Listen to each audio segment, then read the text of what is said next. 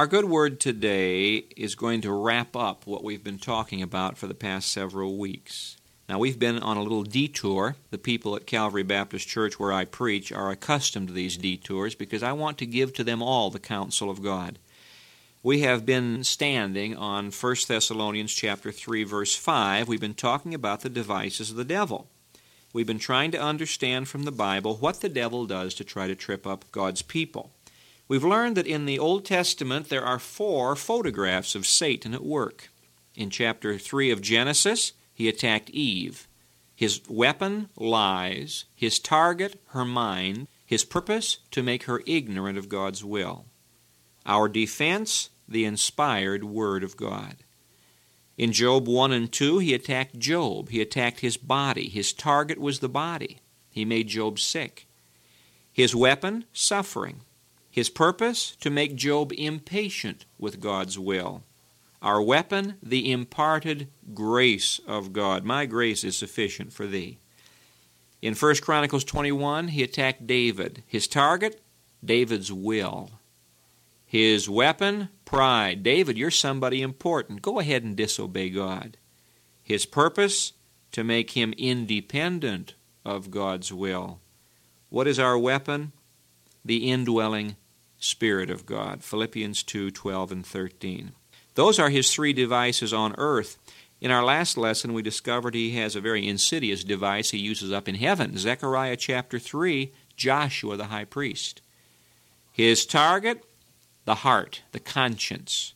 His weapon, accusation. He accuses us in our hearts and before God of our sins. His purpose, to bring an indictment by God's will. It's a law court, and he wants God to judge us for our sins. What is our weapon, our defense? The interceding Son of God. My little children, says 1 John chapter 2, these things write I unto you that you sin not. But if any man sin, we have an advocate with the Father, Jesus Christ, the righteous one. If we confess our sins, he is faithful and just to forgive us our sins and to cleanse us from all unrighteousness.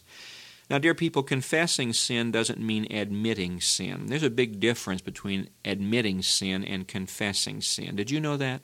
When we admit sin, it's because we've been caught. Yeah, I did it. Like my children, you find something broken. Well, who did this? I didn't. Oh, well, I did it. When we admit sin, it's because we've been caught and we're afraid. When we confess sin, it's because we're convicted and we're ashamed. When you confess sin, you judge it. You say, I couldn't do this thing. Oh, God, forgive me for doing it. The word confess in 1 John 1:9 literally means to say the same thing. So it reads like this, if I say the same thing about my sin that God says about it, he'll forgive me. But if I come and excuse it, well, Lord, it was like this and because that, there's no forgiveness. Forgiveness comes when there's honest confession, but oh, how wonderful it is when God forgives. So these are the 4 weapons the believer has. The inspired Word of God counteracts the devil's lies. The imparted grace of God counteracts suffering. The indwelling Spirit of God counteracts pride. The interceding Son of God counteracts accusation. Now, that's the weapon that we use to fight against the devil. But there's something more involved than this.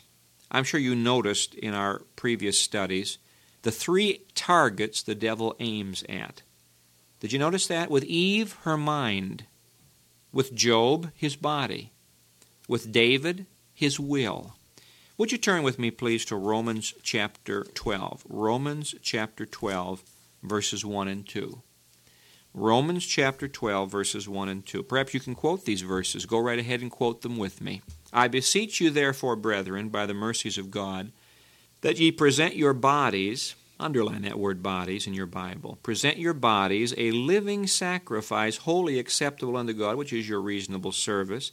And be not conformed to this world, but be ye transformed by the renewing of your mind, underline that word mind, that ye may prove what is that good and acceptable and perfect will of God, underline that word will. Now there you have those same 3 words, body, mind, will. Satan attacked Job's body, Eve's mind, David's will. Now what am I saying? Well, let me have somebody else say it better. Turn to the book of James. I hope you have your Bibles with you as we look at the good word together, because it's so important that you look at the word of God. James chapter 4. James chapter 4. Verse 7. James 4, 7. Submit yourselves therefore to God. Resist the devil, and he will flee from you. Now, these weapons we've talked about can only be used by the saint that has submitted himself to God. If you are not a surrendered Christian, the inspired Word of God won't help you one bit. The imparted grace of God, the indwelling Spirit of God, they will do you no good. Unless we are surrendered Christians, we cannot fight the devil. You can't fight the devil on his ground in your own strength. Man and women today need to know that the world is the dominion of the devil. Now, I know it's our Father's world in one sense, but 1 John 5 says that the whole world lies in the lap of the wicked one. Friend of mine, we're living in enemy territory. We're not in heaven yet. The millennium hasn't come yet. We are in enemy territory. And Satan's out to get us. Now, James chapter 4, verse 7 tells us the secret. First submit, then resist. Now, if you try to resist without submitting, you'll fail. You try to resist the devil without submitting first to the Lord, you'll fail. Now, how do we submit to the Lord? That's Romans 12, 1 and 2. The devil wants to attack your body. So turn your body over to God. I beseech you, therefore, brethren, by the mercies of God, that you present your bodies a living sacrifice. Turn your body over to the Lord. Just give it to Him. The devil wants to attack your mind. Turn your mind over to the Lord. Be not conformed to this world, but be ye transformed by the renewing of your mind. The devil wants to get a hold of your will, so turn your will over to the Lord, that you may prove what is that good and acceptable and perfect will of God. Now, I'll share a little secret with you. Every morning, the Lord willing, when I wake up, the first thing I do is practice Romans 12, 1 and 2. Now, perhaps you've heard me say this before. This is now our 41st study in 1 Thessalonians, and I'm sure somewhere along the line you've heard me say this.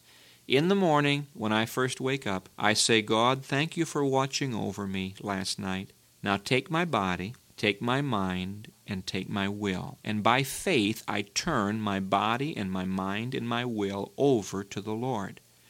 Now, when I do that, I'm practicing James 4:7. I'm submitting myself to God. I give God my body, and then I get out of bed and say, now, Lord, use this body today. Use the members of my body, my ears, my eyes, my lips, my hands, my feet. Use my body today, not for the devil, but use my body for your glory. Then I open my Bible because I want my mind to be controlled by the Lord. This is what Romans 12:2 means. Be not conformed to this world, but be ye transformed by the renewing of your mind. Now, friends, our minds need constant renewal. The mind can become worldly. There are worldly-minded people. The mind can become carnal, fleshly-minded. It's so easy for the world to get into the mind. And so I find, first thing in the morning, I have to open up my Bible. This is the transforming power of God, the Word of God. And I say, now, Lord, as I meditate on your Word, as I read your Word, transform my mind. I want to have the mind of Christ. I want to be able to think God's thoughts so that when the devil throws a lie at me, I can detect it. When people come to their pastor to talk about problems, this has been my experience, most of the problems come because people believe lies. The devil's got some lie he throws at them. They're either believing some lie about themselves or about somebody else or about the world or about Jesus or the church. But when the mind is controlled by the Word of God, the devil can't throw those lies at you. So I give my body to the Lord in dedication, and I open my Bible and give Him my mind as I meditate in the Word of God. And I keep that meditation going all day long as I drive from place to place visiting, as I go to the hospitals to see people, as I visit in homes. I let my mind get filled with the Word of God. Some of you dear people fill your minds up with all kinds of trash. The things you watch on television make an impression on your mind. What you read in the paper, in magazines. I don't understand why Christian women want to read some of these magazines. I've called on people in hospitals who claim to be born-again Christians, and there they have stacked up these confessional magazines and these romance magazines. movie magazines. No Christian needs those. And men who read some of these magazines that are just full of poison. And the music people listen to on the radio. Now, I'm warning you. You're going to fall right into the hands of the devil unless you open the Word of God daily and let the Word of God renew your mind. And then I get on my knees and pray, because prayer is the surrender of the will. And the very first thing I pray about is, Lord, take my will. Just take my will. I don't want to be stubborn today. I don't want to be selfish. Take my will. And, Lord, not my will, but thy will be done. Now, it's not easy to pray that way, because I have plans I'd like to work out. And I give my day to the Lord. I say, now, at 9 o'clock I have to be here, and at 10 o'clock, and I have to do this. I pray about everything I have to do that day. I just go through my whole day. And, Lord, if anything you want to rearrange today, you go ahead and rearrange it. Because when you turn yourself over to God, then He is responsible for taking care of your body and your mind and your will. And this keeps us out of sin. Submit yourselves, therefore, to God. Resist the devil, and he will flee from you. Now, if sometime during the day, and this often happens, I sin. Perhaps some thought crosses my mind that's wrong. Perhaps I say some word that's wrong. I have some attitude that's wrong. It's amazing, however, as you yield yourself to the Lord, how you get victory over these things. But suppose that sometime during the day I sin. Right away the devil starts accusing. And right away I turn to my advocate. Immediately I say, Lord Jesus, you died for me. I wasn't saved by my good works, and I can't be kept by my good works. And you've got a promise in your word that says, if I confess my sins, you'll forgive me. Now, Lord, I'm like Joshua there in Zechariah 3. I've got dirty garments on. And I'm not fit to bear your name, and I'm not fit to preach your word, but you've called me and you've saved me. Now I confess my sin. Instantly I confess it. And instantly I claim God's forgiveness. Now, dear people, please don't think that when you confess your sin, you've got to be on probation for 6 months. God doesn't work that way. If we confess our sins, He instantly forgives us and cleanses us from all unrighteousness. Now, when Peter confessed his sin, God forgave him. And the same Apostle Peter, who so grievously denied the Lord, got up and preached a sermon in Acts chapter 2, and 3,000 people were saved. He forgave Abraham when Abraham sinned, and still he kept his promises with Abraham. He forgave Moses. It's true, Moses lost the blessing of the promised land, but he forgave Moses, and he still used Moses.